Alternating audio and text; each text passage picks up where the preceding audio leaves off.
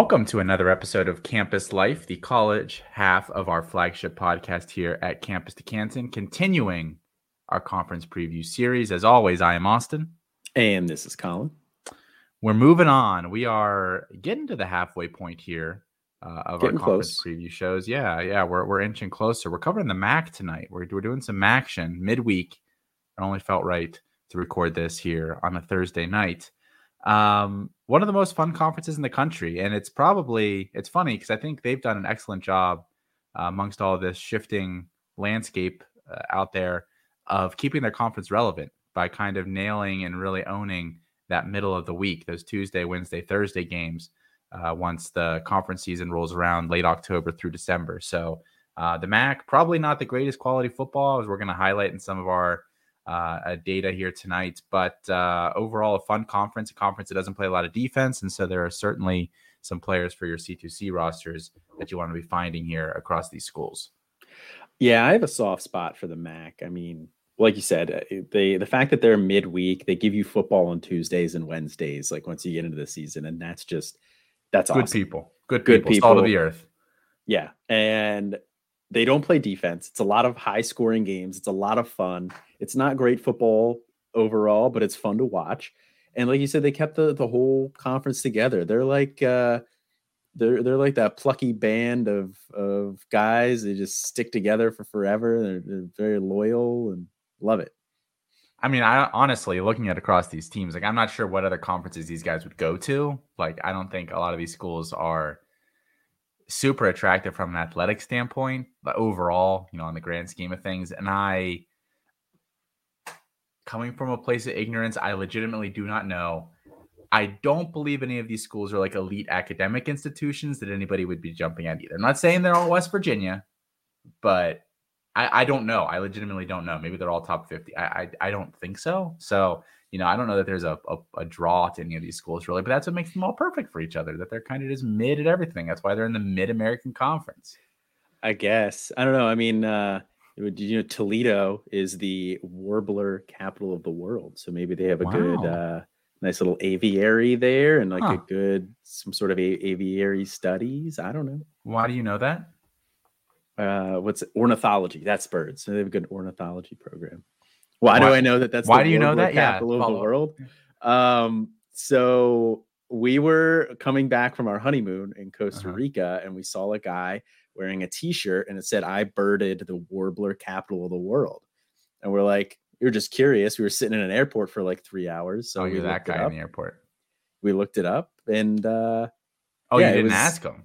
No, no, no, no. I didn't. Okay, I thought we you just said you asked him. I was like, oh, God, oh God, no, come on, no, no, no, no, no. Um, so we just looked, we Googled it and it was Toledo, Ohio. It was like never would have thought that that was the warbler capital of the world. Oh, well, there we go. I, did, I learned something today. Thank you, Colin, for, for You're feeding welcome. me that tidbit. Uh, before before we jump into our interview, and we'll we'll talk about that here in a second. Just a couple of reminders. Head on over to campustocanton.com, our parent website. Um, we're ramping up the season. We, we're having meetings. We're we got sign up sheets out there. We're getting all set up a couple of reminders, and we'll as we get closer to the season, we'll continue to remind you, and we'll get into more specifics about what to expect uh, on other shows during the week and written content and all all the other offerings we're going to have. But our two Saturday shows are really the two things that we want to highlight. So you make sure you're saving the date now. Starting week zero, we're going to have two shows every Saturday, as we have the past two years. The tailgate in the morning kicks off at 10 a.m. Eastern. That show is live and it is start sits, injury news as it rolls in, PrizePicks plays, um, and some other little tidbits as well. Uh, usually, you know, four or five, six of us on that show, always a good time. And then at night, we're still discussing timing, but it sounds like it's going to be a little earlier this year, not 11:30 uh, or midnight like it has been in the past. We recap the day on college fantasy tonight. So a SportsCenter style show hosted by Felix Sharp. So save some space in your calendars. You know, clear clear up some space. We'll be doing those. Um, home field apparel. Go ahead over to home field apparel. Start getting your gear ready. Got to be ready for game day. They Campus released Canton. they released a bunch of new stuff for uh, for some big schools. I think Michigan was in there. They've been releasing um, like three things a week, yeah. like doing like three releases a week. Yeah, they did some new Pitt stuff. I, I know for sure. Um, yeah, yeah, there's a ton of cool stuff always yeah. going on over there. So yeah, I think North Texas was a new one or is is upcoming. Mm-hmm. Um, their stuff look cool. I think Oklahoma State might have been one too. I just remember seeing a lot of guns. Um, that could that be. Was, yeah. I think that was Oklahoma State. Could be that or Texas Tech, yeah. maybe Red Raider. I don't know. It's gotta be one of them. Um, yep. yeah. So go ahead, camp, uh, promo code Campus to Canton get you fifteen percent off your order over there for first time using an email. So we're not saying we're not saying do go create a bunch of additional emails to buy a bunch of extra stuff, but we're not not saying it, uh, and we're we're definitely not it. not doing it. Yes, yes. Um, too many. I'm just confused as to what we are not and are doing. Um, and then lastly, guys, we did release the uh, CFB Winning Edge, uh, now officially the C2C Winning Edge package over at Campus to Canton. Uh, if you're familiar with Nick's work, CFB Winning Edge over the past uh, five plus years on Patreon, going to be the same exact offerings over at Campus to Canton with potentially a few new items sprinkled in there. Mm-hmm. Um, so you can go ahead and get that membership over on our site. It is uh, you can do it monthly, fourteen ninety nine a month, or you can do it for a year, one hundred forty nine ninety nine. Um, if you are betting or if you're playing any sort, if you just want kind of the most up to date uh, depth charts out there you can find, then it's just 100% the place to find yeah. them. So um, go ahead, do that. You can combine it with one of with some of our memberships. You can get it separately. Um, so you know, uh, feel free to to mix and match there uh, as well. But we're very very excited about that, um, and we're going to use some of his uh, data here tonight during the show. So without further ado, we are doing our uh, during each of these conference previews. We are talking to a new content creator in the college football space. We've had a bunch of really good conversations so far. Some with people we've known for for years, and some with people that we've just met um, and, and, they've all been great. Tonight we have uh, CFF Lists is actually joining us at CFF Lists on Twitter. They produce um, a ton of. If you you will recognize the visuals, the graphics as soon as you see them on Twitter. Do a ton of different player profiles and rankings and all of those kinds of things. Uh, hence their name. We sat down with Jeremy Miller from there to discuss uh, the three big questions and just how they kind of got into content creation because I think they've been they've been playing college fantasy for a very long time. So, an interesting story there. So, here's our interview with CFF Lists. All right, guys. For this week, we are joined by Jeremy Miller from at CFF Lists, um, a a an account that I've been following for at least a year now. Um, love all the different CFF content that you guys have over there. Jeremy, uh, how's it going? Thanks for hopping on here for a few minutes to talk about everything that you guys do uh, with CFF lists. Yep. Yeah, everything's going great. Um, you know, uh, we just actually, I'm really relieved at this point. We just finished our final rankings that uh, we've been releasing kind of on a daily basis for the past month, kind of position by position and conference by conference. You know, that helps us kind of break it down to go, you know, by conference within the positions. And it's always like uh, a, a really big weight off your shoulders when you drop those last few capsules on the players. So, you know, we finished with kickers on Tuesday. Uh, you know, here we are on Thursday. So, you know, just uh, a lot lighter now can kind of look in. It's it's fun digging into it, but then you just realize, wow, we've got three more weeks of just like writing every single day. So uh, it's kind of fun now that it's out to sit back, do some more reevaluating, just tweet fun stuff, you know, that's not so meticulous. You mean like a certain quote about Raheem Sanders, that that kind of yeah, fun yeah, stuff? Yeah, Like what's funny is, uh, you know, you put all this work into like, you know, doing, you know, 120 different player capsules over the last month, and you know, suddenly we we uh, captured the video of Coach Pittman uh, talking about Raheem Sanders being up to 242 pounds this morning, and it's probably three times bigger than any tweet we've ever put out from our own content. Uh, simply because uh, you know we found it on Instagram and saw that nobody had put it out on Twitter and kind of jumped on that as like a nice fun fact since he's our you know running back one in CFF this year, and um, you know thought that was really eye opening that he was up to 242 and. Uh, you know, it's up to like 30,000 views and seems to be gaining, you know, more every hour. So it's pretty crazy. Going it's viral. always amazing what what ends up going viral. You know, you put all the right. work into uh, into these lists and into your graphics and into your rankings, and right. one random right. tweet can can give me what goes viral. Yeah, yeah, yeah. But it feels good. I mean, it's it's more eyeballs in the account. We got you know just a ha- you know handful of new followers today, which is always cool because you know you you do it for fun. I think we all get into CFF, like the the deep nuts and bolts of the CFF stuff, because we're all just like fantasy nerds, you know, at the highest degree uh, especially those putting out content every day like we are. Um, you know, so you, you you would do it anyways. Is what I the way I my philosophy is. I would be doing this at home for myself. So like, why not you know share it with the world if if they find it meaningful, great. And so far they have. So like in the past year, we just joined Twitter last year. We started on Instagram and thought we'd kind of be the voice of CFF on Instagram, but you know, it's, it's there's just not as many people interested over there. So we we quickly doubled our size when we made the move to Twitter last year, um, and then we got really a more appropriate name. We came over as like CFF on IG, thinking Instagram will be you know the home base, and we'd push everybody there.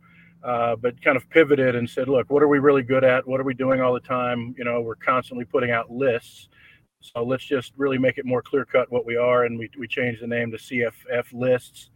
And, uh, you know, it can't be more straightforward than that. Like, you know, I, I love lists naturally and, and anything. I have a spreadsheet of every TV show I've ever watched with a rating for it. So, you know, like lists are my thing. I love them. I Everybody love loves lists. I love that. And note, yeah, yeah, note yeah, for note for other people out there listening who are thinking about getting into the content game.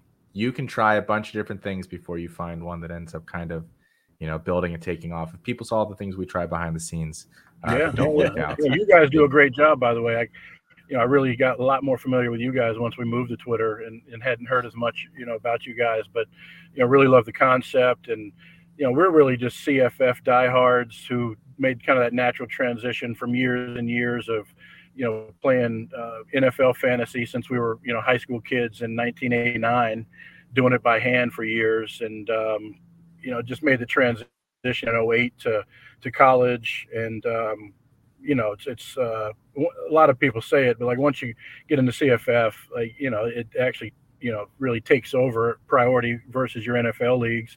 Uh, but the fact that you guys are kind of found a, a fun way to blend the two and um, you know kind of put a stamp on on you know having the, the two different teams one in college one in the nfl uh, even giving it a name you know besides you know there was devy but like there really wasn't you know campus to canton uh, which is something brand new and unique. So yeah congratulations to you guys. It's fun to see you guys grow.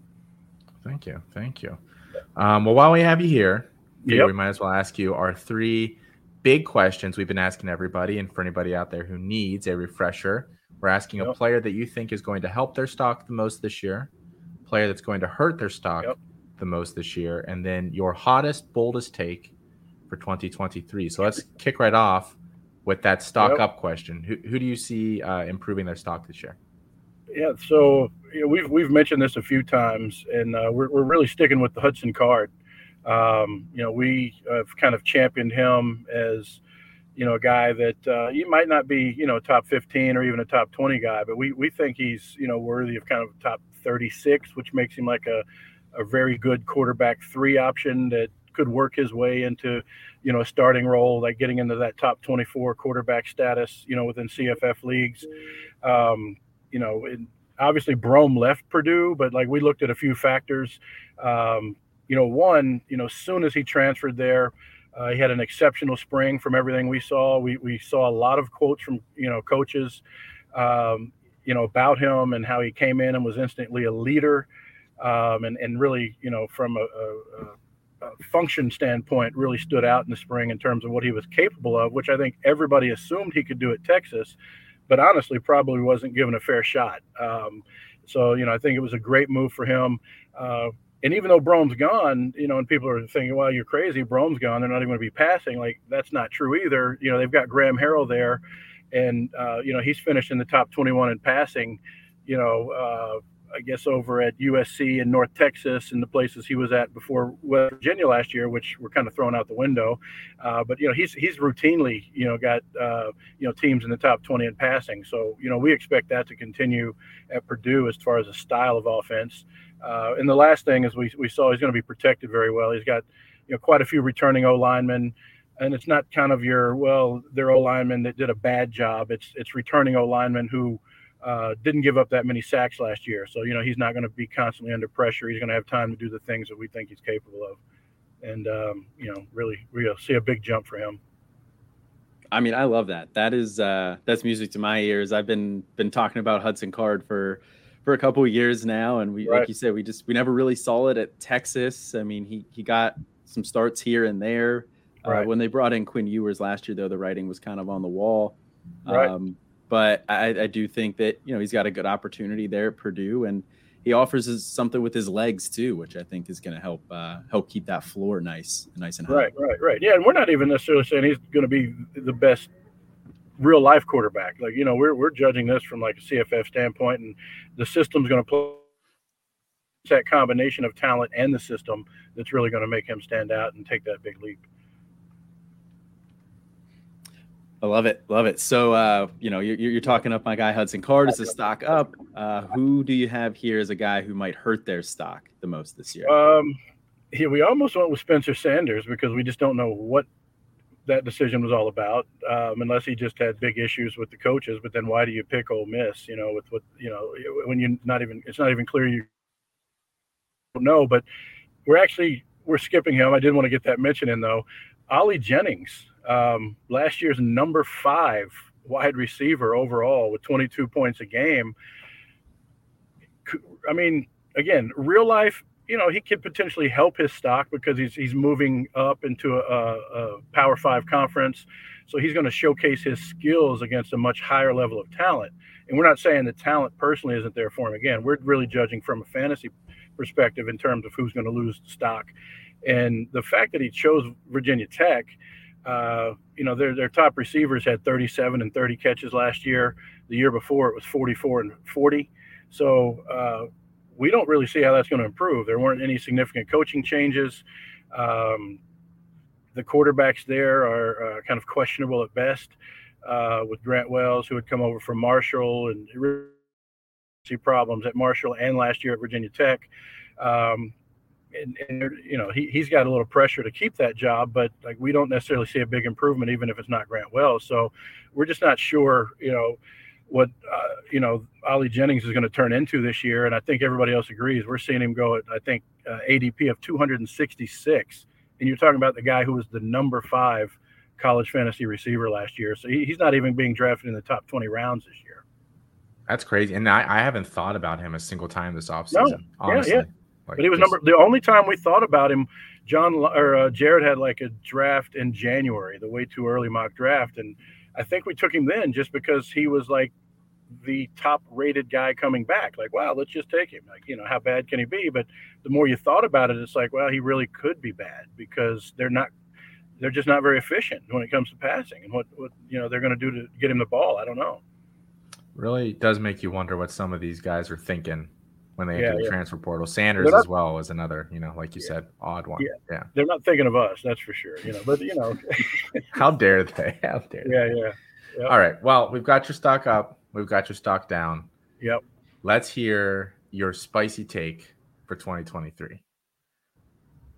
Yeah, and we're we're not the spicy take account, but you know we we've found that you know we've put out polls with every one of our kind of positional conference breakdowns just to kind of test the waters and see where our thinking was compared to others. So even though we don't have spicy takes purposely, we kind of found out that a few of ours might have been based on the results of the polls that we put out there after our rankings. And apparently, we're, we're really sitting out there on an island with Dillon Gabriel in the top 10 QBs for CFF. Um, so you know that that's the take. I mean, that's as spicy as we can get. Is you know Dillon Gabriel is going to return to kind of top ten college fantasy quarterback status. I think we've got him, you know, all the way up at eight. And the number even, but there would we most I think he finished third when we did the poll on who's going to be the best quarterback in the Big 12. So um, that's when we saw we were really out on an island with Dillon Gabriel in our top 10 when like most people don't even have him as number one or two in the Big 12. They've got Daniels from Kansas and Plumlee from UCF, you know, either right there with him or slightly ahead of him. Um, but we're looking at the fact that you know he's he re last year we were we were high on him also, and he didn't do horrible. He was 21 last year. Um, but you know that was his first year back from the injury and the first year back with Lebby, who we know he was with at UCF for a minute. But let's just not forget, you know, how well he did when he was at UCF. Uh, and he was like a 34 points per game quarterback. I think he finished first or second, uh, you know, that year, two years ago. Um, and he he was everybody's number one in the preseason. You know, going into it was 20 when he had 34 uh, points a game, 2020. 21s when he got hurt three games in, but when he got hurt, he had 34 points per game. Uh, so this is a guy who you know has produced. He won me a, a, championship in our home league. You know when he had his phenomenal season in 2020. Um, and he still had 25 last year. So we, we think it's just a small leap. Uh, and, and, you know, he's got the skill, you know, without a doubt, in our opinion, uh, to get back into that, you know, rare kind of 30 points per game category for quarterbacks. And, you know, we're not going to say he's top five, but but it seems like we're really out on an island. Like I said, even having him back up in the top top ten. So when everybody lets him drop to like round nine or ten, which is where he's going now, um, you know, we're happy to kind of scoop up and grab him a little earlier, even like the fifth or sixth round, just to make sure you know we still get him. What uh, what do you think happens to Gabriel after this year? He does have one more year if he wants it. I'm not sure the arm and everything yeah, yeah. quite that NFL level. I, I I go back and forth. Yeah, he seems, I think he does. He seems a little small. I know that's changing now. You know, you don't necessarily have to be you know the the six three, six four, six five quarterback. You know, there's been enough guys prove that that that's not you know, uh, it's not going to make or break you. But um, yeah, honestly, like I don't know. I don't know he's got that NFL talent. I know again, it's you guys at the campus, the Canton guys, and they're always projecting, which I do very little of, to be honest. But um, yeah, if, if I had to, you know, go out on a limb, I'd say you know he's he's probably not built to be the best NFL quarterback. Um, you know, I'm not sure he can scramble and get around the corner and pick up 20 yards against any NFL team. You know, the way he can do it in college when he just tucks it and runs, and you know, can still make something happen uh, at the collegiate level. Great. Yeah, I mean, I love the Dillon Gabriel call there as well. I mean, we talked about him on the Big Twelve uh, podcast, and Gabriel guy. Yeah. I, I, yeah, I said I was like he was he was a fantasy stud for a yeah, couple of years, yeah, and was. you know, and I he wasn't he horrible. Get, he wasn't horrible last year. Yeah, yeah. I mean, he got banged up. That Oklahoma team was very up and down. All, all, right. just in general last year, if they can just kind of stabilize the play all year, and if he can stay right. healthy yeah, I, I completely agree. I like that call for him being a top ten, and um, you know, uh, you're you you've been saying a lot of things that I like here. This good, might be good, one of my good. favorite interviews we've done. Good, thanks, appreciate it. And um, you got to also remember too, like there's always kind of that learning curve, not necessarily for him because he was probably more familiar with Lebby than others, but the, the whole team has to really embrace what Lebby brought and um, you know, and he really is in charge of that offense since Venables is a defensive minded coach. So you had an entire team trying to figure out a brand new system. Uh, so you know, it's all it always seems to be better in year two when you're talking about uh, a system like that. Yeah, yeah. All right. Well, Jeremy at CFF lists is the follow. Go ahead and hop over there. Check out what you guys have. Yep. What you just finished up? You said you know all of your your positional rankings and everything on, yep. on Twitter, and you've been posting those do you guys have anything planned for into kind of these last couple weeks up to the season and then what do you guys kind of tend to post once the season rolls around yeah so now that we've just kind of posting kind of whatever we can come up with on the fly uh, you know we'll do that but um, really we're gonna we are gonna recycle some content that we posted like beginning in may and june because we do realize that a lot of folks don't come around until the end of you know the, the biggest one next week we're to be reposting our thoughts on the um, all of the coaching changes that have happened. And instead of having to wait for us to post these conference every day, we'll probably uh, you know end up posting like the entire Power Five coaching changes on Monday with the G5 on Tuesday with our notes. And we've got kind of a nice little chart and one or two arrows up or one or two arrows down or a neutral sign, you know, about whether we think they're going to really improve in a certain area or really, you know, diminish in another uh, or stay about the same, like we like in Purdue with Graham Harrell. Yeah, Brohm's gone, but you know we still think Purdue is going to stay about the same in terms of uh, maintaining that high level of, of a passing offense. So we're going to recycle a little bit of content like that. It's also fun to redo some of the rankings. So we released our uh, top supplemental draft pick list, you know, way back in the end of May or early June for the people that were just getting started. But we know there's still leagues like, you know, my home league starts, you know, tomorrow morning in our supplemental draft. So, um, you know, we'll update those based on how things have changed between May and June and now, uh, and, and put out an updated version of, of those types of rankings. Uh, so there's plenty of that to carry us over the next three weeks, which is all we have to wait now, thank God. And um, once the season starts, uh, we like to do a recap of kind of the perfect lineup, you know, every uh, Sunday night or every Sunday, I should say. Monday, we have a fun feature where we do a waiver draft. Um, it's myself, my partner Willie B, and we invite two other uh, experts to uh, have a little four man draft where we draft a five person waiver only uh, team for that week. And we just see who can outscore one another when it comes to the quarterback, two receivers, two running backs, and tight ends that you pick. Uh, considering making that into kind of uh, a recorded draft that you know we capture in 30 minutes because we don't do a podcast. We don't feel like we're unique enough with some of our takes to necessarily go out and, and put it over the airwaves. We think the lists are sufficient, uh, but the waiver draft is something that people really enjoyed. Those uh, guest pickers come on, we think can provide a good 30 minutes uh, show. So that'll be out on Mondays, and then we do our predictions on Wednesday of uh, out of the top players year to date, like our top 10 or top 20 list. You know, we decide like among myself and Willie B you know, who are going to be the best guys that particular week out of the top 20 year to date at certain positions, uh, just to kind of narrow down the list we can pick from. And then we know they're relevant players. You know, we, we make our predictions on who the best players are going to be that you know for the for the week in that way.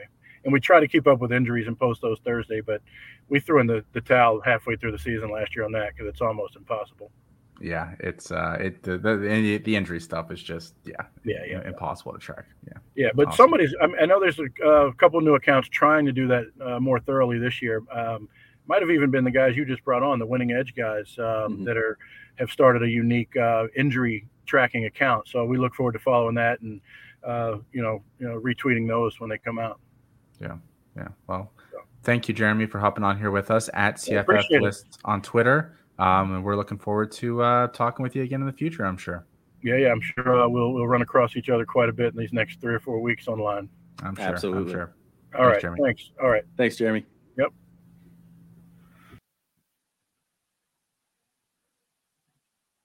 All right, Colin. He uh he brought up a bunch of your guys. He did. He brought up a bunch of your guys, which uh, that's what I said. It's shaking my, my head the whole time. Yeah, one of my favorite ones we've done yeah, Hudson Card and Dillon Gabriel. That's uh, that's a good day for Colin Decker. Um, I uh, just like that he backed me up that Dillon Gabriel was a CFF stud.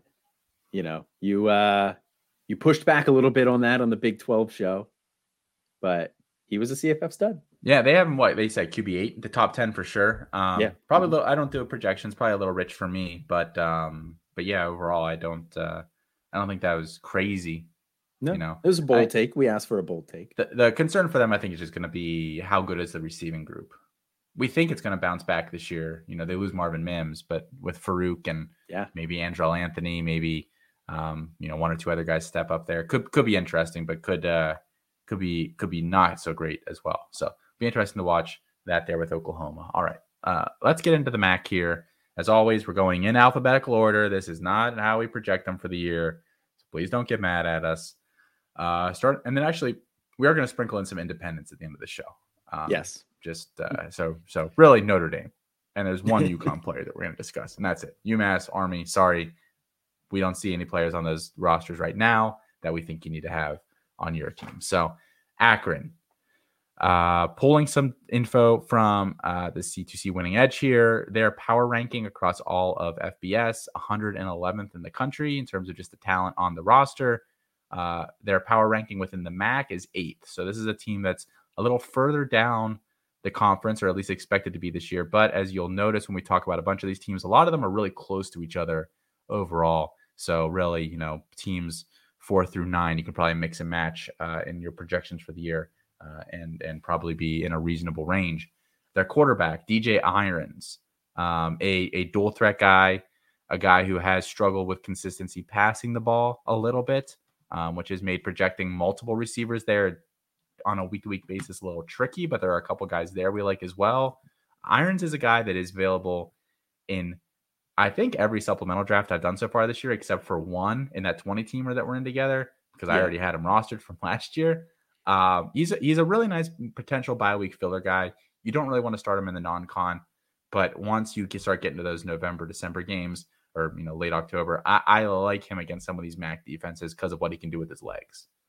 Yeah, absolutely. I mean, last year he finishes the QB 54, um, and he was banged up a little bit here and there too. So, you know, I think that it, he's a very fine quarterback to have at the end of your roster as a QB, you know, four, QB five, bye week fill in guy. Um, you know, especially if you are starting somebody like um, I don't know, let's say you're you're starting Kyle McCord and they get Michigan that week, you know, you don't really want to start him, so you throw DJ Irons in their lineup. Um, DJ Irons is fine.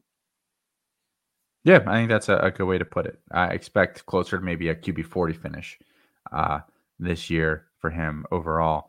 Um, at running back, so I, I, think this is an interesting player, and he's not one that I've really been interested in this year. But Lorenzo Lingard, the running back, transfers in from. Was he at Miami last or Florida? I want to say Florida last. I think he went Miami to Florida. That sounds right. They've had a bunch. It's just so incestuous yeah. with like the transfer situation down in Florida. I swear. Yeah.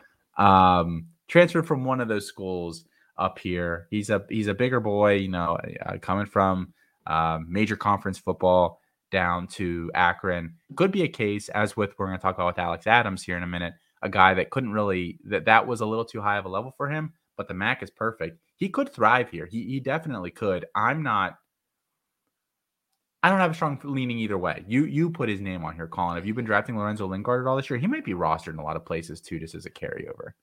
Yeah, I think he's rostered in some places. I think I've drafted him like once, maybe twice. Um, I he's definitely a guy I'm interested in though, because like you said, power five guy. He was like a pretty high four star recruit when he came out. He was borderline five star. Yeah. Yeah. He's battled some injuries, uh, but if he can stay healthy, I think Akron is a level where he can really tear it up. And Joe Moorhead has a pretty good track record with uh, with running backs. Um, now, when he was at Penn State, obviously he had Saquon Barkley, but Saquon Barkley averaged 25 and 21 uh, fantasy points per game those two years. Uh, then he goes to Oregon, or no, then he goes to Mississippi State. Uh, he had 11 fantasy points the one year, but then followed it up with 18 fantasy points per game from Kylin Hill. So that's pretty solid. Uh, when he was at Oregon as an offensive coordinator, they did pretty well 20 and 13 fantasy points per game. So a little bit of fluctuations here and there, but overall, pretty good track record with his RB1s. So, given the whole context that situation, the offense that he's in, his previous, you know, his talent level, the drop down to Akron, Lorenzo Lingard is a guy that I'm interested in. I, he, if I'm in a startup, I'm considering him in like the last couple of rounds there. Uh, if I'm in a supplemental and I feel like I need one more running back, I I would consider taking him in like the last round. Yeah, you you could definitely do worse. Um, just hasn't been a name that I've been attracted to, and again, tends to be rostered a lot of places if you mm-hmm. have had a league for multiple years because uh, of his former recruiting pedigree. Wide receiver, I mentioned Alex Adams is a guy formerly of LSU, came down to Akron. Uh, started off last season a little slow. Uh, he had a lot of games with good reception totals. Uh, uh, five, uh, he basically the first few weeks of the season, he went two for 18 against St. Francis, PA, um, but then went five catches, five catches, four catches, seven catches, but wasn't really racking up too much yardage. Really blew up the second half of the year once they got into MAC play. Kent State nine for 201, went 10 for 115 and one against Miami of Ohio. 6 102 and 1 against Eastern Eastern Michigan, 7 for 150 and 2 against Northern Illinois, and 7 for 18 and 1 against Buffalo. So really the second half of the year volume and the, the explosiveness kind of synced up there together. Finished the year with 850 yards, 9 touchdowns. I expect uh, a similar quality season and honestly I'm hoping that he can clean up some of that early part of the year. You know, I don't expect uh, him to necessarily always tear up the non-con because Akron plays a tougher schedule, as do most of these MAC schools. But um, I, I think expecting 65 to 75 catches, 800 to 950 ish yards, and you know maybe some slight touchdown regression there, five to seven touchdowns. I think would be a great season for him. I believe he's my most rostered player or close to it right now. Oh. This falls really really far in supplementals, mm-hmm. um, and I like him as like if I can get him and have him as like the wide receiver three on my team, I'm feeling really good about that wide receiver group, and that's generally where he sits for me. Yeah, I would agree with that. I think he's a, a really strong wide receiver three. If he's my wide receiver two, like I don't hate it because uh, I, I think he can honestly push for a thousand yards this year. Like you said, if he cleans up the early part of that schedule, I don't see any reason why he couldn't push for a thousand yards this year. Um, and I think nine touchdowns is very repeatable for him as well. You know, they it's a pretty consolidated target share between him and Daniel George, the guy we'll talk about here in a moment. But the way Alex Adams finished that season, like you said, he scored in five straight games to end the year, 100 yards in four out of five. The only one he didn't was where he put up 18 in that last game. Uh, if they can keep DJ Irons healthy all year, You know, it's year two in that offense. They they throw they want to throw the ball a little bit. You know, they they finished last year fourth in neutral game script pass rate, which is a little bit on the high end for Joe Moorhead traditionally. Yeah, I'd expect that to regress a little bit. Yeah. Yeah, but 54th in pace is pretty solid. Wouldn't surprise me if they push that a little bit more even. So I, I like Alex Adams. And the non-con this year is actually not quite as bad as it was last year. So last year they had St. Francis, PA. Then they had Michigan State, Tennessee, and Liberty. Liberty, you know, whatever. Um, they lost that game, so I mean, it, but you know, not not a high quality defense. But this year they get Temple, Morgan State, and then Kentucky, Indiana. So you figure those Kentucky, Indiana weeks, you're probably not psyched to start them, especially that Kentucky game. Kentucky, Kentucky has a one. very good yeah back back or front seven at least I know for sure. Yeah. Um. So I but Indiana, I don't. I, that doesn't scare me. That's an exploitable defense. Yeah, I don't. Yeah. I don't know that that, like you said, yeah, I don't know that that scares me. Um, and just looking at what Daniel George did last year as well, you know, he had not that dissimilar of a stat line 67 mm-hmm. catches to to Adams 63 or whatever 793 yards. So they were within 60 70 yards of each other. The real difference was the touchdowns. George only scored two touchdowns to Adams 9 so if you're expecting Adams to regress a little bit they, they might meet in the middle touchdown wise you know get get 6 to 8 touchdowns out of uh, out of each of them. Uh, I think that's a pretty realistic expectation. George for anybody that doesn't know by the way a former Penn State kid 6'2 210 ish. Um, really, really nice size. Sixth year in college. So, you know, n- we're not talking NFL potential, I don't think, for either of these guys, really. Uh, Adams could make a, you know, a camp or something just because former LSU, but uh, I don't uh, foresee any of that. But I mean, there's, and, and George was pretty consistent last year, too, uh, and actually had a couple of games with 11 catches. So, uh, volumes there. He just touchdowns are what killed him last year. Yeah, and I don't think he's quite as explosive as as Alex Adams too, which um, is why Adams is the more attractive option to me. Um, so I, but I, I, think Daniel George, Daniel George is definitely rosterable. I think he's very much a bench wide receiver. Once you get into MACtion, if you get hit with some bye weeks, if you get hit with some tough matchups, you can put in Daniel George and you can do a lot worse. Let's over to Ball State next up here. C2C Winning Edge has their FBS power ranking at 100th in the country, so a little ahead of Akron there, but not by a ton, and fifth in the MAC. Um, this is a very it's it's a weird roster because really yeah. the I think the most intriguing pieces are Marquez Cooper, their transfer running back, and then their tight ends, which is kind of a weird thing to say about a G5 school like this. So let's actually start with the tight ends. Brady Hunt, Tanner Koziol. Uh, we, I mean, they, they both had pretty good years last year. They're both top 10 or 12 in points per game or something like that. Um, uh, uh, Hunt uh, is like a, a, second or third year guy, and Kazoil was a true freshman last year, but played uh, a ton there for them. Um, so here's actually the thing on them. I've been really hesitant to draft either if I don't have them because I'm not sure if this offense will be okay passing the ball this year. And I just think they kind of eat into each other a little bit. And I'm not sure week to week how good I feel about either of them going off. So I actually tend to not take either, but I do recognize that they're both pretty good college tight ends and they both should be rostered. It's just not a direction that I te- tend to look when I'm in drafts this year. Yeah, I mean, last year Brady Hunt finishes the tight end 12. Um, Tanner Koz- finished as the tight end 16. Okay, so yeah, so they were both both pretty solid uh, for you last year. And the thing with with Ball State, so over the last seven years, their wide receiver one has averaged 16.5 fantasy points per game and it's been very consistent. The lowest in that stretch was 15. They don't really have a wide receiver one on this roster. It seems like like they're using the talent this year. They're using these tight ends as kind of their de facto wide receiver one. Um, and you kind of saw it last year where Brady Hunt finished with 12.5 fantasy points per game and and Koziol finished with 10.9. So they're both like kind of hovering around there. So I do feel pretty good about both of these guys. I get I definitely get what you're saying where it might be a little bit of week to week fluctuation for sure. So like I probably don't want them as my starting tight end, But we've talked a little bit on here before, you know, the, the two different strategies. There's anchor tight end, and then there's kind of like a more scattershot approach. If I have one of these guys in like a group of like four tight ends uh, in a rotation, like I feel pretty good about that. The nice thing is about Ball State, like a lot of these MAC teams, as you'll see, is you at least know the weeks that you want to play these guys and the weeks that yeah. you do not. Non conference, their first two weeks of the season, they open with Kentucky and Georgia.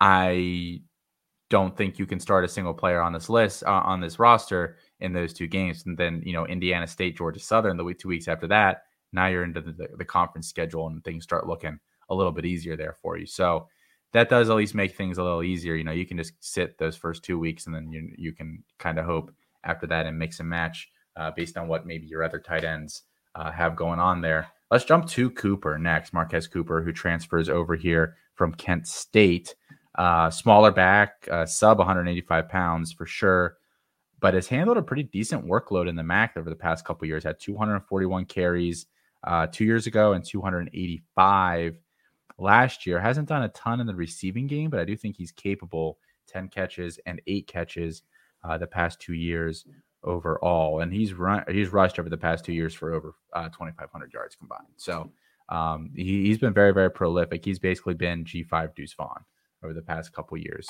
uh, more or less. So he's now with Ball State.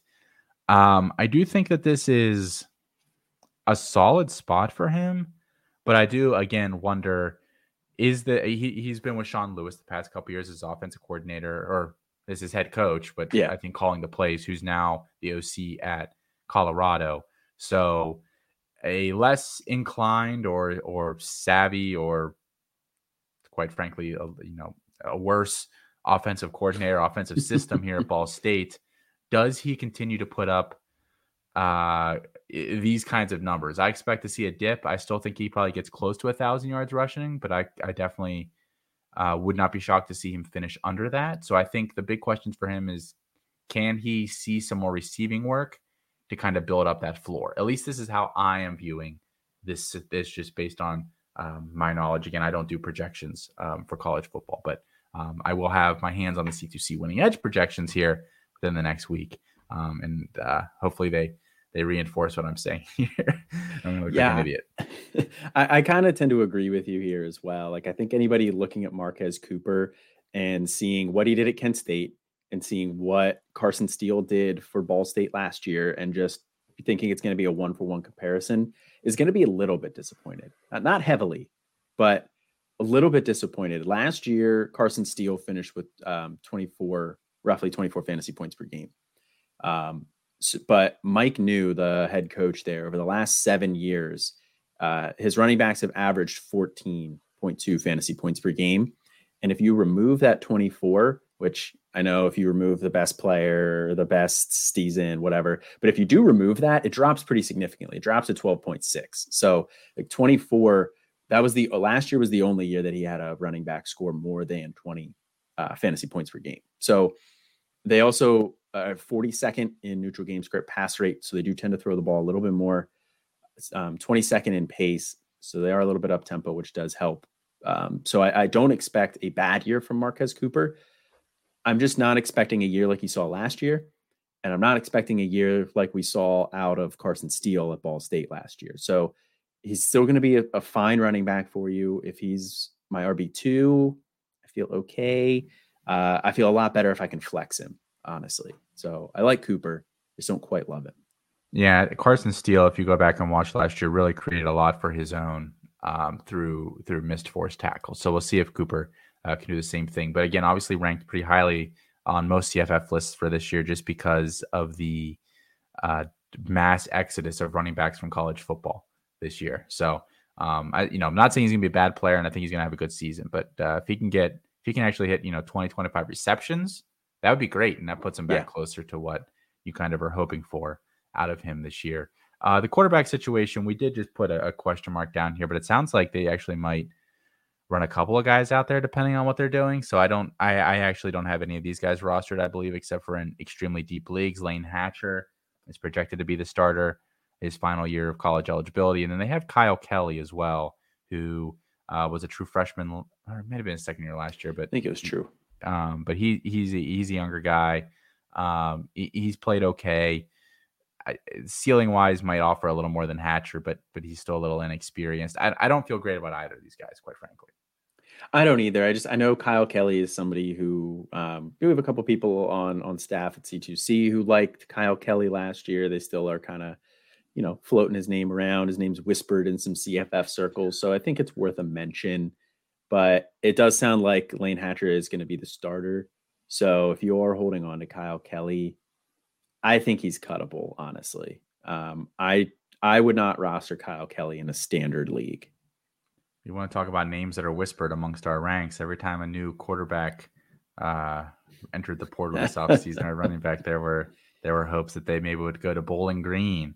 Uh, C2C Winning Edge has them as the 126th power ranked team in the country. A reminder, there's only 133 and uh, 12th in the MAC. So this is a team not expected to do particularly good or play particularly well uh, this year, but that doesn't mean they don't have anybody on the team that's interesting. Um, I guess we should probably start with Odieu Hiliare, who uh, is their leading returning receiver and was their leader last year 58 catches, 747 yards, and six touchdowns.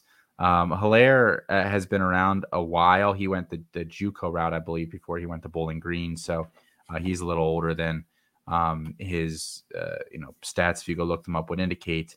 Um, we have heard some interesting information from some people who would know that that some of the uh, senior All Star games are interested in on Hiliare, kind of have him on their preseason watch list. Probably not a Senior Bowl guy, but could be a Shrine um, or do they still do the Hula Bowl? Is that a thing? Um, I don't know. It's a good uh, question. Uh, one of the sponsored by a, Hulu. Oh, the Hulu Hula Bowl opportunity. Yeah, that sounds like something from um, um, uh, oh, what's the show on Netflix with the horse? Oh, BoJack Horseman. Yeah, it sounds like something they'd do from BoJack if you've ever seen that. okay, uh, Hugo's Hulu Hula Bowl or something. Yeah. Um, I did uh, not make that connection, but I like that. Yeah, I I could uh, I could see them doing that. But yeah, so Hiliare has gotten a little bit of hype. I'm pretty skeptical on that. He tends to be lower in my Qs because I think upside is about what he did last year from a production standpoint, and maybe a sixth or seventh round guy. Like I'm not I'm not blown away, but we have heard those rumors, so I thought I should at least share them here and let people do what they want with that information. Yeah, Hiliare is a guy that I, I have in Qs, and I haven't pulled the trigger on him in any yet. I do have him in at least one of our deep leagues. I think it's one, one of our 24 teamers. I have him in. Uh, and in a league like that, definitely rosterable in a standard league, probably fringe rosterable. But they do bring in um, Connor Bazelak at quarterback, who he went from Missouri to Indiana, and now he's at Bowling Green. So he's got plenty of starting experience. He's a power five, was a power five level quarterback. Like I think Bowling Green is a, probably a pretty good level for him. So like they should have pretty competent and stable quarterback play. Now I'm not rostering Bazelak anywhere, but I think that helps Hiliare and a couple of the other receiving, well, the one other receiving option. Yeah, the, the other receiving option, as you just alluded to, is Harold Fannin, who was kind of their second tight end last year behind Christian Sims, but Sims has moved on, and so um, now Fannin kind of steps in and should be the lead guy there. Um, last year um, overall for Fannin. They they give him some rushing work, which is really really interesting. He he's kind of um, um, I don't want to say a hybrid guy, but he's definitely versatile. He had ten rushes for 53 yards and four touchdowns. They'll use him uh, in the red zone there, and then 19 catches for 218 yards and a touchdown. He's a pretty athletic guy overall. Um, not a guy that I have a ton of, but I think he's definitely should be on rosters. And I know some of the very smart folks here at Campus to Canton love him uh, as a deep guy. So, um, moral of the story, I think Han- Fannin is a really interesting guy. And if you, I think either tight end strategy works for him. If you went anchor and you just want like basically like one stash and then one other guy that probably is going to play this year and, and, be a decent option that's cheap, I think he can fill that role. And if you're doing kind of the the four, five, six tight ends approach, I think he can fit in there and potentially be a guy that starts a handful of weeks for you this year. I agree. I like Fannin. I have him in a in a couple of different places. I've been drafting a, a lot of him this offseason. Um, I think I've taken him in like five or six drafts already uh, because the tight ends at Bowling Green historically do pretty well. Yeah, was it um, Scot Loeffler's the head coach there? Or, yeah, yeah. He, uh, he has a good track record. Yeah, he has a good track record of using the tight end well. Christian Sims was the tight end one for them last year, uh, and he put up back to back years of 40 catches, 400 yards.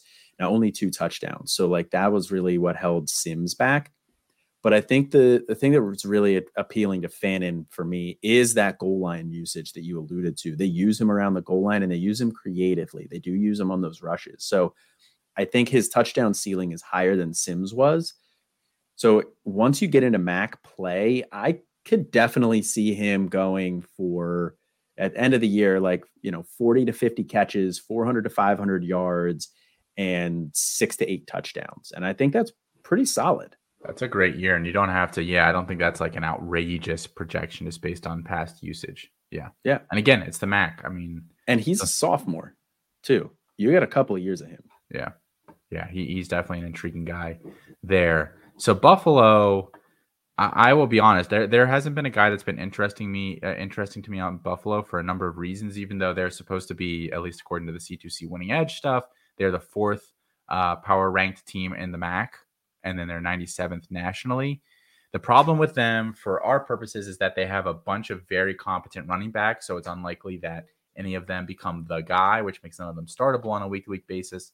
And we don't think any of them are really NFL guys or at least priority NFL guys at this point. So makes rostering any of them uh, difficult. Ron Cook Jr. is supposed to be the starter if you just want a name there. You, we'll, we'll give you that, but but not super interesting. And then the quarterbacks, I don't think the passing game is going to be super strong here. So I'm not I'm not really buying into any of the pieces of that. So moral of the story, I don't think there are any names here that you need to really be paying attention to, but I would just pay attention and see, you know, the running backs.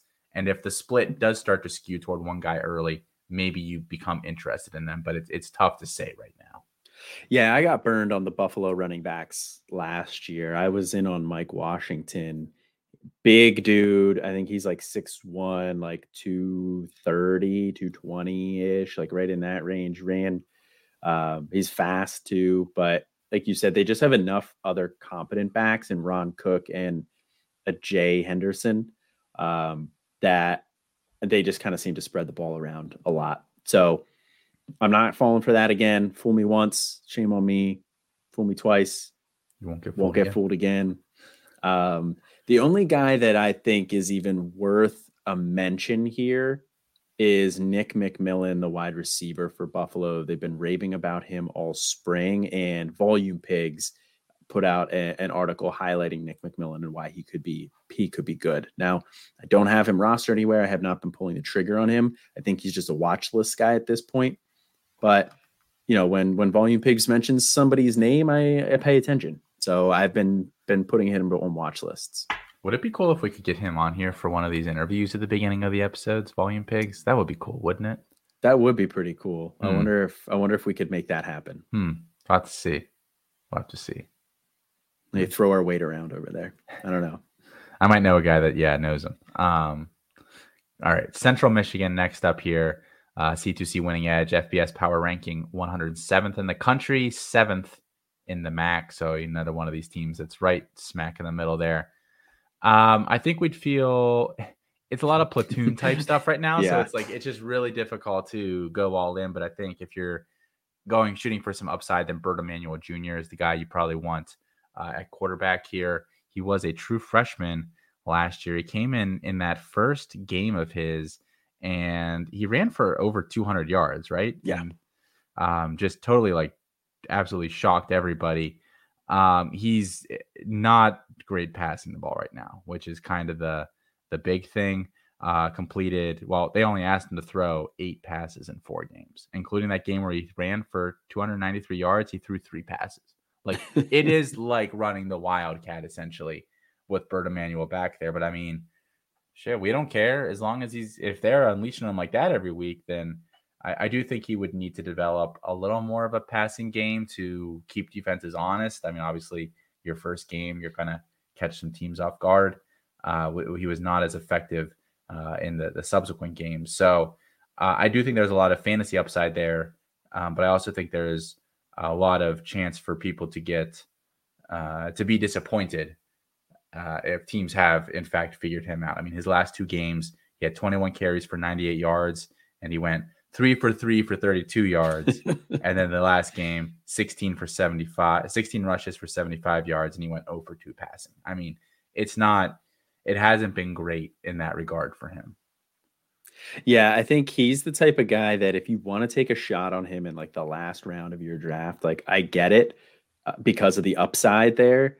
But if I'm taking Bert Emanuel Jr., it's for, it's expecting to get nothing and if I get a CFF stud, then that's that's awesome.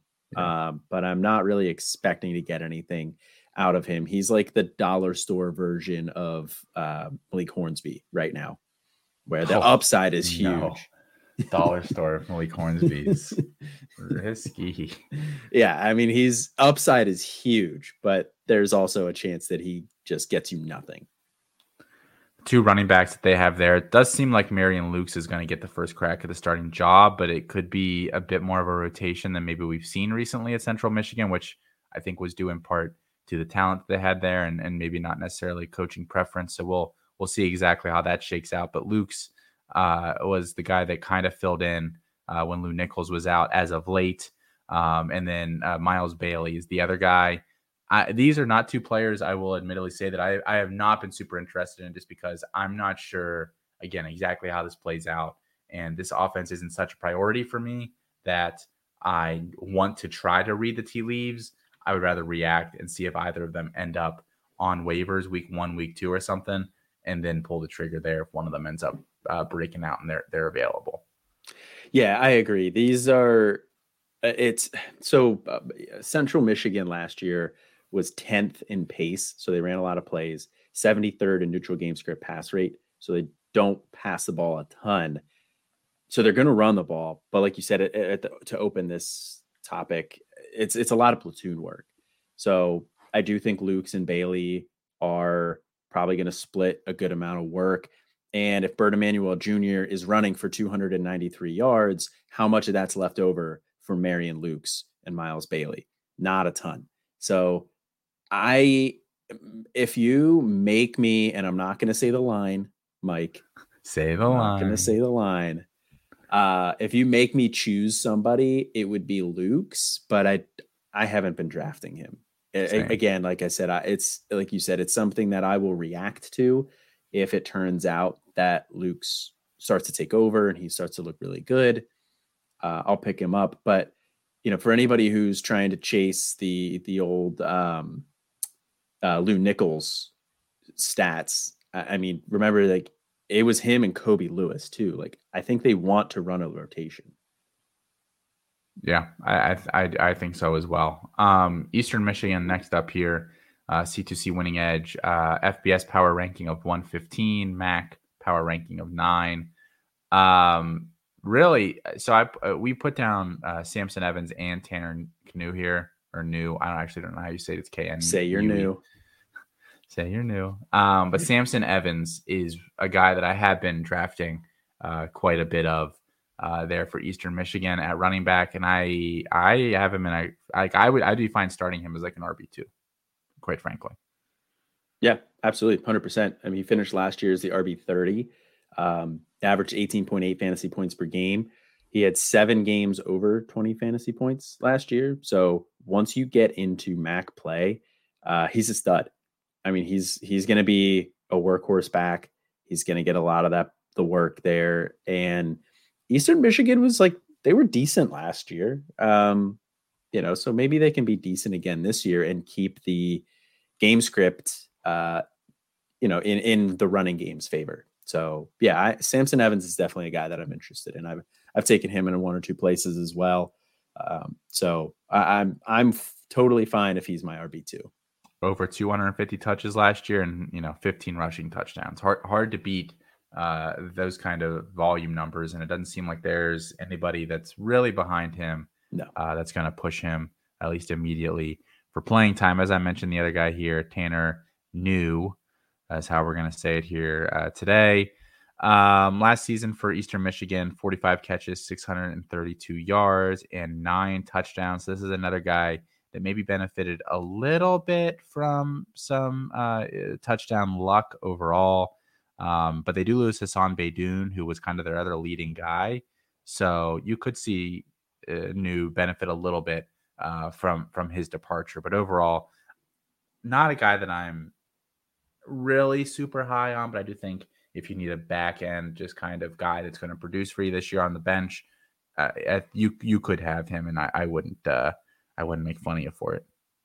Yeah, I think that's a good way to phrase it. You could you could pick him, and I wouldn't laugh at your pick um, because, like you said, Beydoun does does leave, so it opens up more of the the work for for Knue. So, you know, I don't hate it.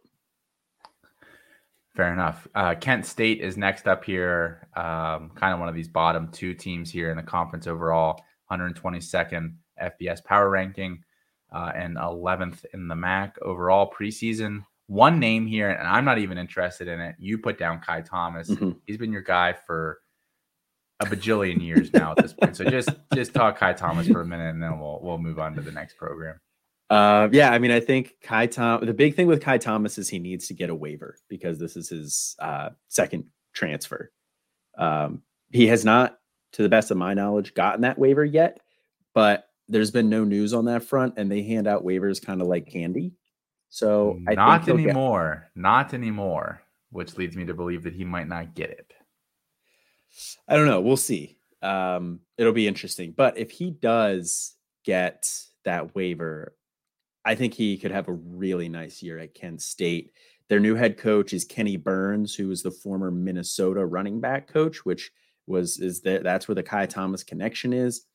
Uh, they promoted Matt Johnson to offensive coordinator. He was on that staff before, so I, th- I expect this offense to be run heavy. Last year, they were 116th in neutral game script passing rate. I don't know. Who, they they got absolutely gutted this offseason.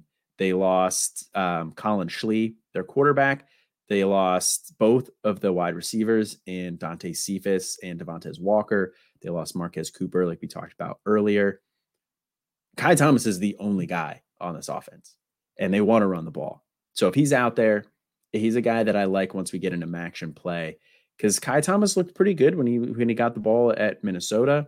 Um, you know, he he looked decent last year at, at Kansas at times. So I think he is uh, the type of guy who could do a lot of damage in the MAC. All right. Well, that's two minutes that I did not spend plan on talking Kent State at all. So now I got to take it out of Miami of Ohio's time. So you can take it up with their fans, and we have to take we, we can only talk about them here uh, for a limited amount of time. Miami of Ohio, FBS power ranking of 94 and MAC power ranking of three. Thought it was notable that they return a ton of their production from last year, and that's really what makes the difference in some of these small conferences, especially the MAC. They return 71, uh, just over 71% of their total production overall on the roster, which is uh, 26th in the nation. So doing pretty well there. Uh, Brett Gabbert didn't play at all last year, um, but he's supposed. To be back. I think he back. got in at the very. I think you're in right. the very last game, which was just right. weird. I think you're right. Yeah, now that you yeah. say that, yeah, he played at the very very end of the year. Um, it was like one he, game, but he but he's back. Um, he is. Um, um, his brother was the, the former NFL QB. Um, Blaine Gabbert. Yes, thank you. I was thinking Blake, and I knew that wasn't correct. So you were thinking Blake Bortles and Blaine Gabbert. That's exactly what I did. Yes. yep. In my head because they both were. I've done that Jaguars. more than yep. once. Yep. Yep. Yep. Yep. We don't cover the NFL anymore, and that's like somebody on a stream of ours the other night was like, "Wow, you guys are really out of touch with the NFL or something." It's because all you guys just sit there and say round two draft capital like a bunch of jerks. But um, no, he was saying that because uh, of the the Raiders running back. Um, Felix was like, "Oh, that running back for the Raiders," and I think the the person who commented thought we were talking about Josh Jacobs and we couldn't come up with that name. But that's a different story. Um, so Gabbert and then his top receiver, Miles Marshall. And that's really all there is here. I'm not, I actually don't draft either of them. I'm not uh, uh, buying either. Uh, Marshall could be an interesting guy to pick up off waivers if he plays well, but I, I don't think he's worth a roster spot today, personally. I, I disagree. I think he is. Over the last three years, Miami of Ohio's wide receiver ones have averaged 19.5 fantasy points per game. Um, and I don't see any reason why Miles Marshall won't be kind of like a workhorse there, um, or be like a volume, a volume pig. at wide receiver. I was gonna say I was, I was waiting for you to say it.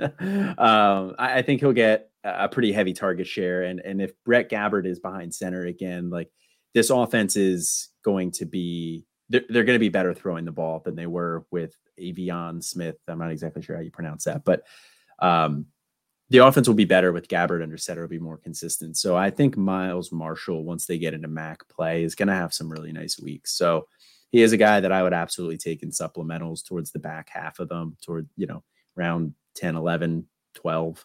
Um, I would absolutely take Miles Marshall. Okay. Um, would you take Gabbert? Um, oh, no, I think I would wait.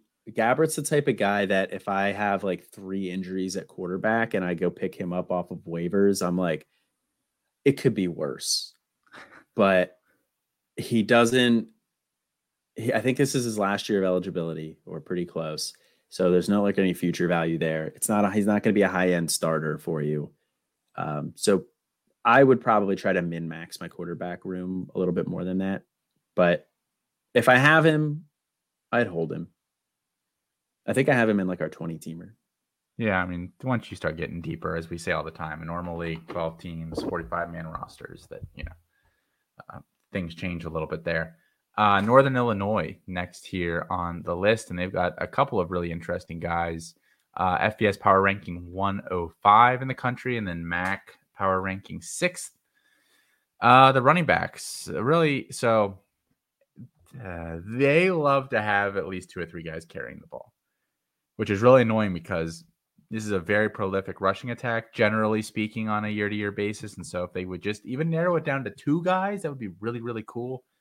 It does seem like they have fewer of those peripheral could could be annoying type players, but just when you know they think you think you've got it figured out, they, they'll they'll twist some things on you here. So Antario Brown, who I thought was going to have a huge year last year, and, and it was kind of disappointing, uh, is supposed to be the lead back. They have Gavin Williams there as well, who comes in from Iowa.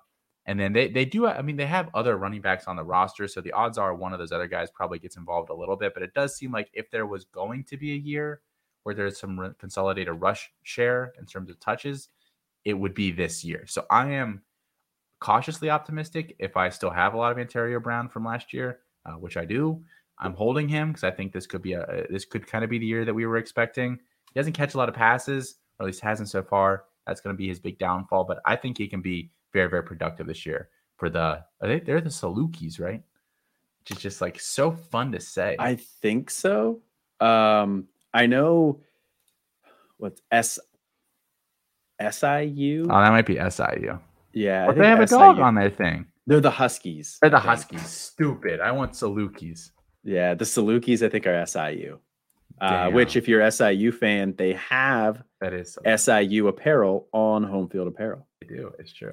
Damn. Um, but yeah, I, I, Antario Brown is still a guy that I'm interested in. I mean, in Northern Illinois last year, 119th in neutral game script pass rate. So, like you said, this is one of the most run heavy teams in the country. Uh, they were slow pace last year, 117th, which is not necessarily ideal, but they get Rocky Lombardi back at quarterback, so I think the offense will be a little bit better. Uh, and they also get their wide receiver back, who we'll talk about in a minute. So I think the offense, like, I think they'll be able to be more efficient on the ground game than they were last year. And the room does seem to thin out a little bit. It really is just Antario Brown and Gavin Williams. So I I am not quite as high on Antario Brown as I was last year, but I do still like Antario Brown. Yeah. Um Trayvon Rudolph, the other guy here. Yeah, Travion Randolph. I think Trayvon Rudolph uh, has been forgotten because he didn't play at all last year. Mm-hmm. But he was extremely explosive a couple of years ago. Um, and they really don't have anybody else. Yeah. So, I mean, I think if his knee is fine, he steps right back into that role. Yeah, uh, in 2021, the the last year that um, Trayvon Rudolph played, played 14 games, caught 51 passes for 892 yards and seven touchdowns. So uh, he was pretty pretty explosive. He averaged 17.49 yards per catch. So definitely the type of guy that took took takes the top off the defense, which is why I think him coming back and them having Rocky Lombardi is going to be good for the rushing attack and the efficiency of the rushing attack because you have defenses have to respect Trayvon Rudolph. They, there was nobody else on that roster last year in the receiving game that they needed to respect. So I, I, Trayvon Rudolph's an interesting name. He's not anybody that I'm drafting, but I think he helps the offense overall. And if you drafted him, another guy that I wouldn't laugh at you for. Uh, Ohio, next up here. Uh, a really, really fun team because they bring back like everything from last year, specifically uh, offensively. They bring back 87% of their offensive production uh, across the board. They have an FBS power ranking of 70 and a MAC power ranking of two. So that means the numbers expect them to finish second in the conference overall. And they've got guys at basically every position. You know, tight end's not a real position, but um, quarterback, running back, and wide receiver. And we can start with Curtis Rourke, who uh, was incredibly productive last year before going down with a knee injury late in the season. He claims and they claim that he is 100% healthy at this point. And in basically 10 games last year, he threw for 3,257 yards, 25 touchdowns, only four interceptions. Uh, completed almost 70% of his passes. Uh, was was very very productive on pretty high volume. So uh, moral of the story, if he's back and he is close to healthy and he's not a guy that really is relying a ton on his legs anyway, so as long as it's just, you know, fine, then we're we're good. Um, then I, I I expect this offense to pick right back up where they left off last year before he got hurt.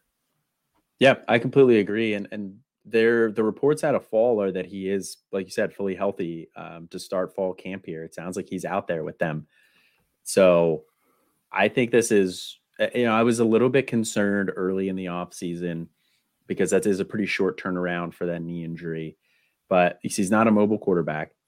Now, the offensive line last year was not good. They were 102nd in line yards. They do bring four starters back, though. So this offensive line should be improved. Curtis Rourke last year was in a points per game basis was QB 17, the 24 fantasy points per game. So Rourke is uh, absolutely a, a great target.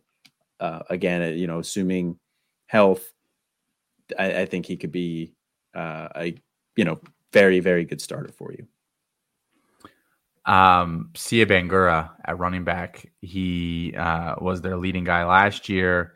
I do think there's a little bit more risk here, uh, just based on who's returning than than is being necessarily discussed. But I want to I want to get to that here in a second.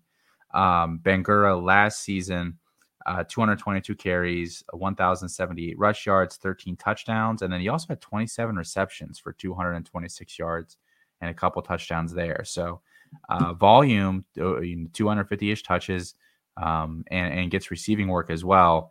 The big question for him is just going to be O'Shaan Allison is back for a final year, which I don't know how many of us knew that he had. So I, I did not. I, I think that could slightly dip into what he can do this year, but I still expect him to be very, very productive here in 2023. Yeah, I expect him to be very productive as well. Um, I think that O'Shaan Allison coming back is a little bit concerning. Um, but even with that, the I, I, still think he'll be pretty solid. Uh, he just might not have the ceiling that we were expecting before, but he'll be a solid running back for you. Um, his CFP winning edge has him, you know, projected for just 48% of the touch of the rushing touches, but over a thousand yards and 10 touchdowns. So I still think he'd be a, a really nice option for you. And he has multiple years of eligibility, which I know we talk about that, you know, not necessarily mattering that much, but I think it does matter for these Mac guys most of the time. Yeah. We don't see a ton of them transfer out. And now I say that as we saw Carson Steele leave and we saw both of the wide receivers from Kent State leave. Yeah. But that's a little abnormal. Yeah, I, I, I would agree with that overall. Uh, at wide receiver, the, the big name to, to, know is Sam Wiglusz, who uh, last season 73 catches, 877 yards, and 11 touchdowns uh, former walk on at Ohio State um, that, that then went to Ohio and has found some success. Um, I I think if if Rourke is healthy, he because he, he really dropped off after Rourke went down. Um, he's a top ten wide receiver CFF option pretty easily. I, I really have no doubt about that. Yeah, yeah, I agree with that. Um, so I think Wiggles is wiggle. We call him Wiggles um, behind the scenes, so it's hard for me to to not call him that. Wigless um, it is yeah a, a top end CFF option, assuming Curtis Rourke's healthy, which it sounds like he is. So he's pretty much locked and loaded into your CFF lineups. The the more intriguing name to me is the wide receiver two, um, Jacoby Jones. So I I'll just be interested in what the consolidated target share is for uh, Wigless versus Jones, um, because this is a team that does like to throw the ball. They're 36th in neutral game script pass rate. So I think the volume is going to be there. And if Curtis Rourke's as good as we think he is, and this offense is going to be as good as we think it is, it could potentially support another wide receiver. So Jacoby Jones is a guy that I have an eye on at the end of drafts. Yeah, and that 45 for 777 yards and six touchdowns. Uh, definitely yeah, a, a, good year there last year for him. Um, let's go over to Toledo. Uh, C2C Winning Edge uh, has them as the top ranked team uh, in the MAC and then the 56th overall ranked team uh, across the country. Again, due uh, largely in part to the amount of returning production that they have. They're number seven in the country uh, at 77.4% of their entire production from last year that comes back, and number six in terms of offensive returning production. So they're bringing back basically everybody. That continuity can be really, really big for some of these small schools. Dequan Finn is their quarterback, a guy that we all think can probably be a top uh, 10, 12, 15 QB this year pretty easily. Last season, completed about 60% of his passes, threw for 2,269 yards, 23 touchdowns, and 12 interception, interceptions, but ran for 632 yards and nine touchdowns as well. So uh, he's definitely a dual threat guy. Um, I, I, like Finn a lot, and I think he goes a little later than he probably should um, because it's just such a weak schedule, and he has 600 to 800 yard rush upside, which I, I just you know love. Yeah, I mean he finished last year as a QB 22 and a points per game basis, 23.8 fantasy points per game. Got banged up a little bit at the end of the year, so you know maybe that makes people kind of forget how good he was uh, early on in the MACtion schedule. But yeah, Dequan Finn's absolutely a. I think he's like a borderline QB one, QB two for you. Uh, if he's my QB two, I feel fantastic. If he's my QB one, I still feel like okay. Uh, so I, I do like uh, Dequan Finn there as well. The other guy that I think is really the only other one that I'm I'm super interested in rostering or rostering on this Toledo team, which is funny to say because you know, as we just said, they're they're projected to do pretty well this year, um, but they they definitely have a kind of um, uh, even spread at the the skill positions, and then their their second receiver from last year transferred out. So really, Jerjuan Newton is the only guy uh, that we have on the radar for now. 53 catches, 830 yards, and nine touchdowns. Um, and I think he's definitely a guy that that is rosterable at this stage. Yeah, yeah, I, I definitely think he's rosterable too. Uh, I mean, he, last year he finished as the wide receiver 97 on a points per game basis, which feels a little low, but eh, like you said, the it's mostly because the the 53 receptions, like the yardage and touchdown totals were solid. So 88 um 830 yards, nine touchdowns, like you said. So it's just pretty like a higher average uh, in terms of catch per or yards per catch. So, you know, I, I, think he's he's solid. If he can get a little bit more volume with um, Blankensee transferring out, then I think that that's even better for him. But e- even as it is, still rosterable. Last team here in the MAC is Western Michigan, and they are 120th power ranked team in the country, 10th overall in the MAC, and not a lot of players on here that we're super interested in, and I, I don't, I don't personally have one. Do you have any Colin that you have kind of circled as making queues? Even like I don't even have guys that I'm putting in queues right now. The only guy that I put in a queue is Keshawn King, the Virginia Tech transfer.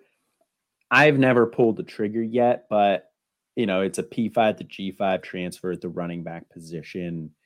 Um, you know, so you could do worse. I think there's some potential upside there if he, you know, once he gets into MAC play, but not a guy that I have rostered anywhere. Not a guy that I'm super excited about. So um, that's Keshawn King is literally the only name. Um, Notre Dame. Let's get into the independents here. Notre Dame. There's only four independents now. A couple of them found yeah. new homes this offseason. BYU, Liberty, uh, New Mexico State amongst them.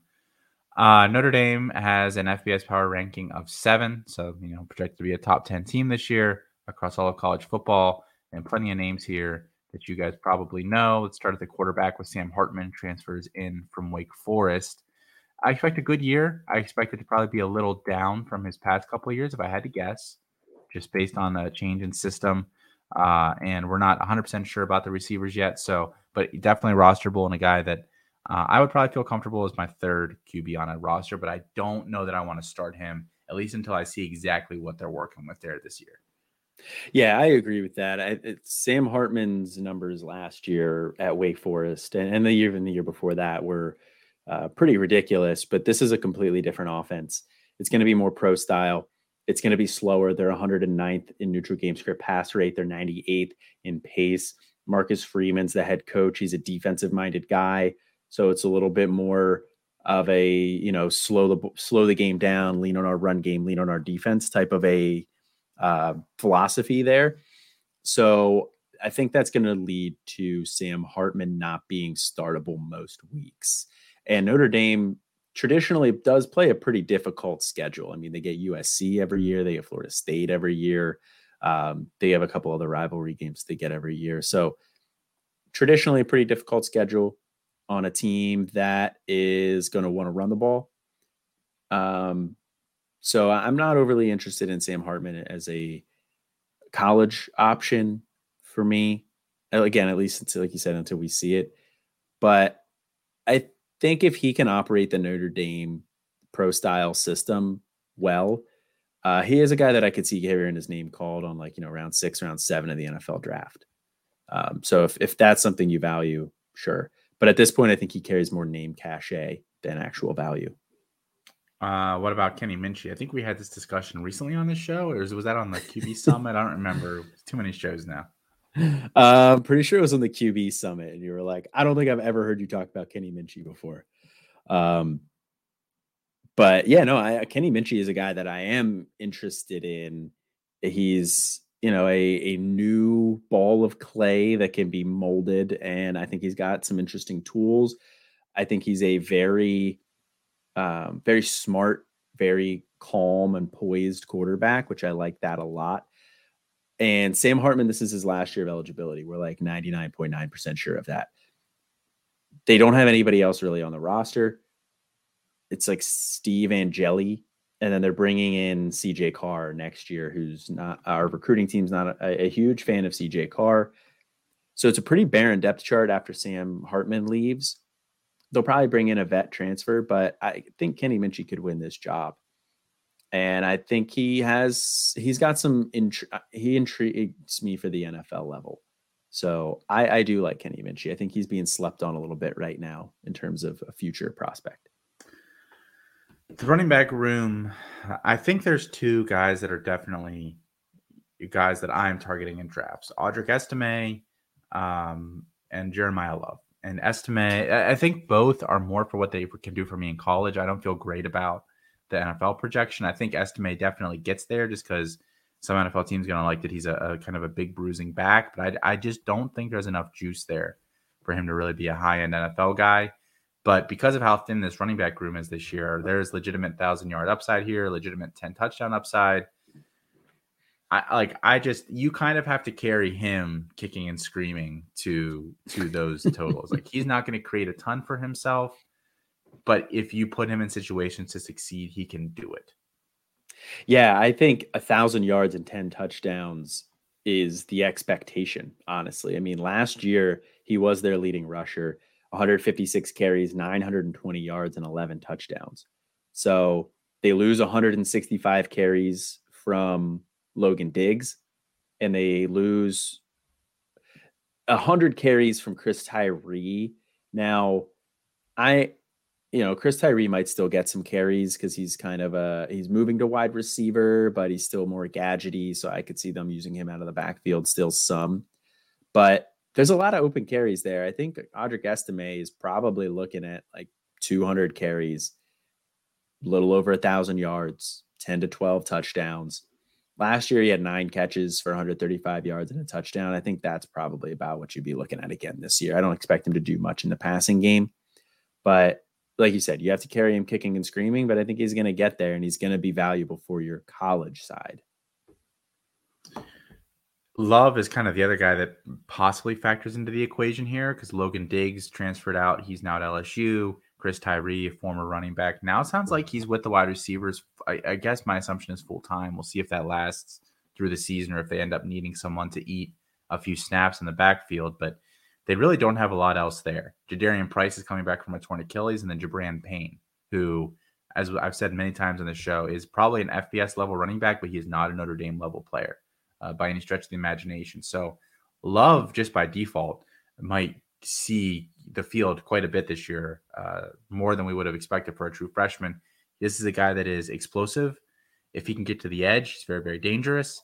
Not very physical at all, um, and and a pretty good pass catcher as well. So if they want to use uh, Estime really more is getting a ton of the, the carries and then Love getting 25, 30 receptions. I could see that being how this backfield shakes out. Um, and Love does tends, tends to go pretty cheap uh, yeah. in, in drafts. And I'm not I think there are some serious question marks about his, like he plays with zero physicality whatsoever, but he is a very good athlete and he can catch the ball. He's in Notre Dame. I think he should get a little more respect than what he's getting right now. Yeah, I agree. I think he's pretty much the antithesis of of uh, Estime. So they'll probably complement them each other pretty well. Uh, do you want to talk anymore on Payne or I mean Price? I, I feel bad. Price looked really good last year and then sort of suffered that Achilles, so I might be more interested in him next year, but not uh, not not the year coming off that Achilles injury. No, definitely not coming off of the Achilles injury. It's difficult for any athlete to come back from an Achilles injury. Running backs also very difficult.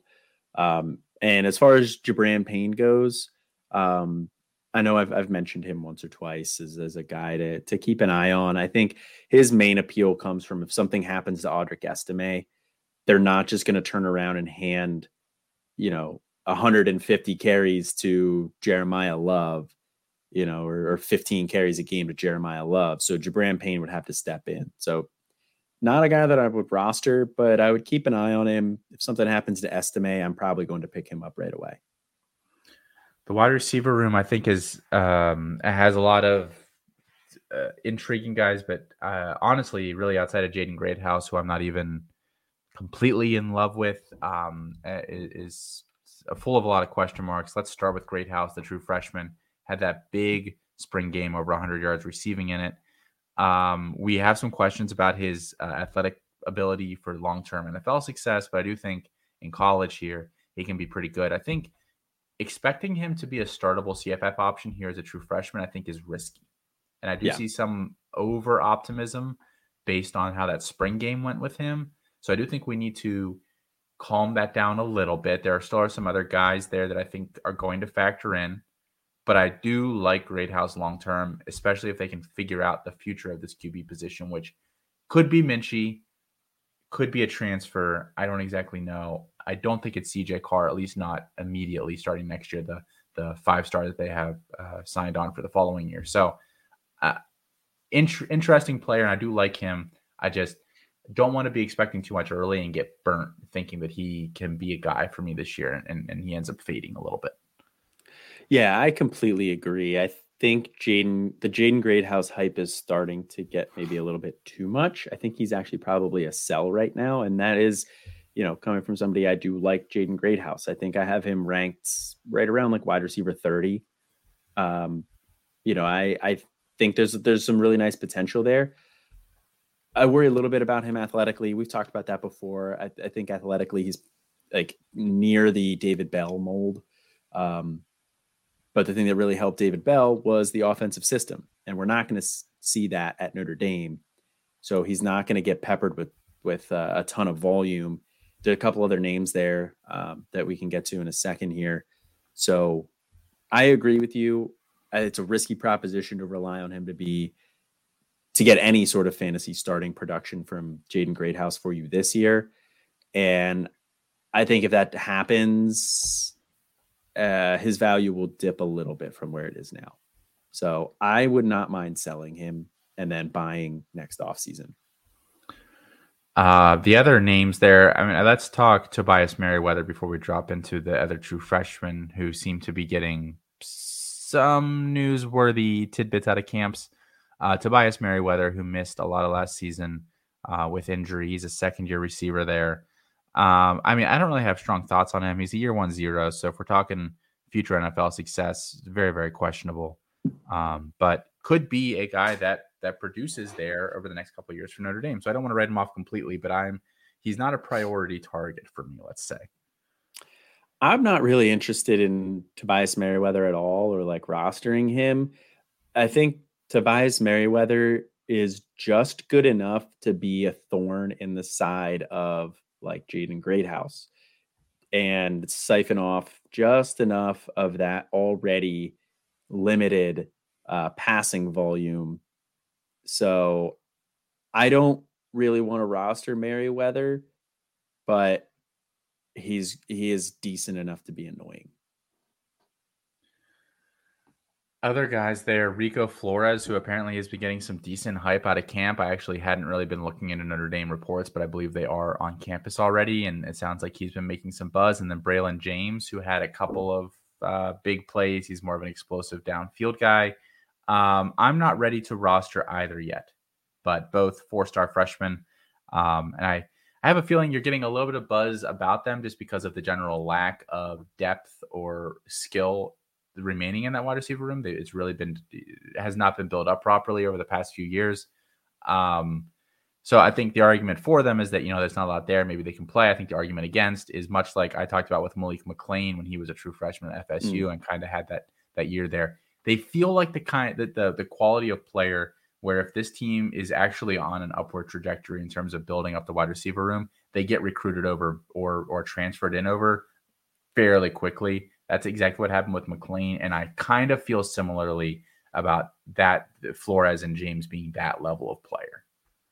Yeah, I agree. I mean, I think James, like you said, he's more of the explosive option. I could see him sticking and just being like a more downfield, like field stretcher type guy. I think he serves a role there. It's just never going to be one that you really all that interested in for fantasy production. Um, and you know, I, I, agree with you on Flores, though. Feels like they bring in somebody next year, but their wide receiver room, you said it, there's a dearth of talent there. There was not anybody last year. Michael Mayer was their leading receiver at tight end. He's gone. Somebody has to step in. You know, maybe it ends up being Greathouse, but I think it's going to be spattered around. So I think Rico Flores and Braylon James will break the year one zero mold, which might get them a little bit of hype next year. So I understand rostering them. I just don't have them rostered personally. Um, the only other we mentioned him earlier, Chris Tyree. I don't know what to expect from the wide receiver experiment with him. He's very he's extremely fast. Um, can he play wide receiver? Remains to be seen. So, going to be an interesting guy to watch, monitor. If I have him on a roster, probably have held through the off season. But if I don't, I'm not actively acquiring at this stage. Any tight ends on the roster that are interesting to you? I hear it feels like every tight end on their roster has a a guy that you know somebody out there that is hyping them up. Um, but I uh, and and it's not necessarily a bad decision because Notre Dame has been a um, pretty reliable source of, of tight end uh, production in college and then into the NFL. You're talking about me guys like Mitchell Evans, um, uh, uh, Kevin Bauman, Eli Raridon. Those are kind of the names you hear uh, thrown around a little bit. I, don't know. I don't know. Yeah, Mitchell Evans it was more of like a blocking tight end last year as like the complement to Michael Mayer. So Evans is going to be on the field. I think he'll get first shot at the, you know, receiving role as well. But I'm not all that interested in him. Eli Raridon's a guy that I liked last year, but he got injured twice, I believe, last year. I think he had two knee injuries. So not a guy that I'm all, uh, you know, I'll watch it. I'll keep an eye on him. And if he starts getting a lot of touches or he starts, you know, getting a lot of snaps, then I might reassess and I might try and pick him up if he's available. But I don't really want to take the risk on a tight end that with the knee injuries that he has. So nobody here that I'm really rostering in this tight end room, despite the previous uh, production out of this room. I just think that Notre Dame over the past couple of cycles has done a pretty poor job recruiting at the skill positions. The yeah. wide receivers this year might be might might buck that trend a little bit because there's some intrigue there, but overall, just not great at the skill positions. Yeah, and they uh, they have a couple four stars I think signed up for next year too. But I, best I can recall, neither guy I'm super excited about um, at this stage. So, a um, couple other independents here, real quick. Army and UMass. Again, we said no players from these teams that we currently think should even be on your radar. Uh, UMass is 130th overall uh, in FBS power ranking, according to C2C Winning Edge. Army is 109th. Army is a you know rush heavy triple option service academy, and UMass is UMass. UConn. Well, the thing, the only thing I'll say about Army, uh, and I got this directly out of the CFF guide. Um, Chris Moxley wrote this one up. He seems to be at least mildly intrigued by by their new offensive coordinator. It sounds like they're going to switch to more of a shotgun option style offense than like the old school triple option that they had been running. So I couldn't tell you anybody on this roster, but just reading off of the CFF guide, I do trust our CFF team a lot. Um, so maybe the quarterback is somebody to keep an eye on. Um, yeah, and then so UConn. I mean, so you put down a couple names here. I'm I'm putting my foot down. No, Victor Rosa is the only name we're going to talk about here. No. Okay. No. That's fine. Bad. Bad. That's hey, that's fine. Um, I was just going to say there's a, t- a quarterback battle. We don't know who it's going to be. Um, and the tight end is somebody Chris Moxley highlighted in the CFF guide as well. Justin Joly, not a game I've, I said I've no. anywhere before. I said no. Stop. Stop it. So I just wanted to say that name. If I had a newspaper, I'd be bopping on the nose with it right now when we were if we were sitting together. Victor Rosa, on the other hand, the running back, I actually think is an interesting option here. He finished the year pretty strong. Um, last four games, 20.7, 18.2, 17.1, and 19.5 fantasy points. Uh, he was very touchdown dependent, but I think he's going to be pretty much the whole offense. Um, they had Nathan Carter. Uh, he transferred out to Michigan State, but he started off the year hot last year 21 and 21.1 uh, fantasy points, back to back 100 yard games. He got banged up in the middle of the year, and that's why Rosa came in and finished. So, this is an offense that's going to run the ball. And something that I found really interesting as I was looking into this the last two weeks of the season, UConn gets Sacred Heart University in I, I, don't remember if it's Connecticut or Massachusetts, but it's like an FCS school, and UMass, who we just said is like the 130th ranked FBS power rating team. So that's a soft playoff schedule for Rosa. Yeah. I, I, I haven't watched Rosa at all, actually, outside of a few clips. And some people that I, I respect have said that he's intriguing as like a long term, maybe potential low end devy option. Uh, I don't really know. So um, this makes me think of Brooklyn Nine Nine when we talk about Rosa, Rosa, Rosa, Rosa. Wondering if that's where you would go to. Yes. Yeah, I didn't mm-hmm. wonder. I'm worried if I just did that without a a nine nine, uh, saying nine nine that the people would get the reference. Yeah, yeah, mm, that's fair. That's fair. Yeah. All right. Well, that is going to do it, guys. We made it through the entirety of the MAC here in the Independents. Again, go out check check out campus2canton.com with the season coming up we are really starting to fire on all cylinders over there.